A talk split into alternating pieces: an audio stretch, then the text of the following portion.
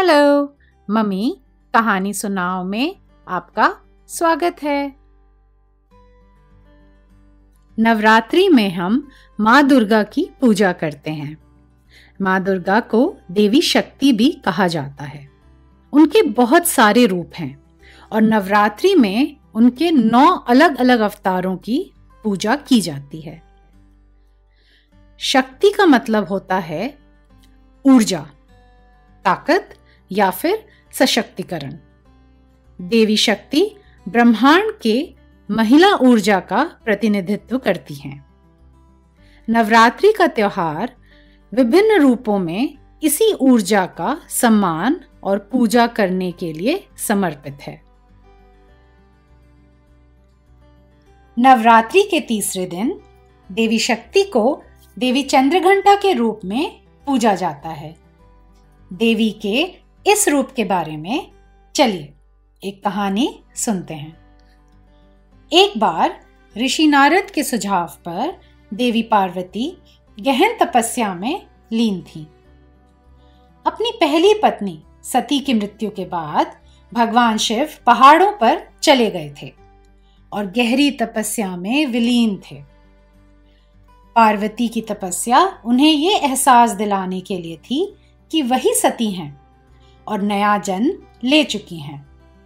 हज़ारों वर्षों तक घोर तपस्या करने के बाद पार्वती भगवान शिव को यह महसूस कराने में सफल हुई कि वे कौन थी और उन्होंने एक दूसरे से शादी करने का फैसला कर लिया।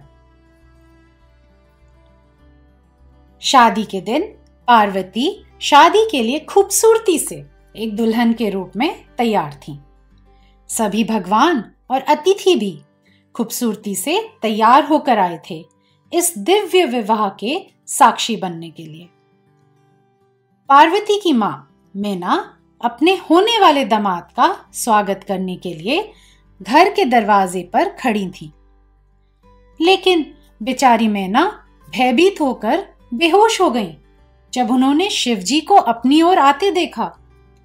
शिव तीनों लोकों के कर्ता धरता हैं और उनके अनुचरों में देवता और राक्षस समान रूप से शामिल हैं। शिव अपने अनुचरों के बीच अंतर नहीं करते हैं। शिव पहाड़ों और जंगलों जैसी खूबसूरत जगहों पर उतने ही सुखी रहते हैं जितने कि वे स्मशान घाट जैसी जगहों पर। शादी के दिन शिव पार्वती के घर भूतों और प्रेतों को भी मेहमान बनाकर लाए थे। उन्होंने दूल्हे के रूप में सुंदर कपड़े भी नहीं पहने हुए थे। बजाय उनके शरीर पर राख लिप्त थी उनके बाल भी बिखरे हुए थे और उनके इसी रूप ने सभी मेहमानों और खासकर पार्वती की माँ को काफ़ी डरा दिया था। पार्वती शिव की इस प्रकृति से वाकिफ थी। साथ ही साथ उनकी दिव्यता को भी पहचानती थी। और शिव उन्हें हर रूप में पसंद थे।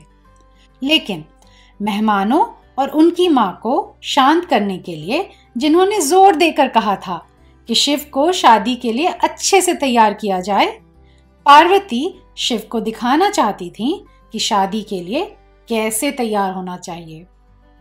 और इसीलिए पार्वती जी ने एक आकर्षक, शक्तिशाली दिव्य रूप धारण कर लिया। दस भुजाएँ, तीन आँखें, गदा, तलवार, धनुष तीर कमार और त्रिशूल जैसे विभिन्न हथियारों से सुशोभित एक आग की सवारी करते हुए। पार्वती के इस आकर्षक और दिव्य रूप को देखकर शिव भी प्रेरित हुए और वो भी खुद को एक सुंदर दूल्हे के रूप में बदल लिए। शिव के इस रूप को कल्याण सुंदर के नाम से जाना जाता है। जब शिव विवाह के लिए सुसज्जित थे तो उनका विवाह प्रारंभ किया गया। चूँकि पार्वती जी के पति शिव अपने उलझे बालों को चाँद से सजाते हैं, इसीलिए पार्वती जी का माथा भी घंटी रूपी चाँद से सुशोभित है। देवी के इसी दिव्य विवाहित रूप को चंद्रघंटा के रूप में जाना जाता है। देवी का ये रूप डरावना ज़रूर लगता है, लेकिन ये वही देवी हैं जो अपने लोगों की रक्षा करती हैं और ध्यान और ज्ञान की प्रतिमूर्ति हैं। नवरात्रि के तीसरे दिन देवी शक्ति को देवी चंद्रघंटा के रूप में पूजा जाता है। आशा करती हूँ आपको देवी चंद्रघंटा की ये कहानी पसंद आई होगी। इस कहानी को सुनने के लिए धन्यवाद।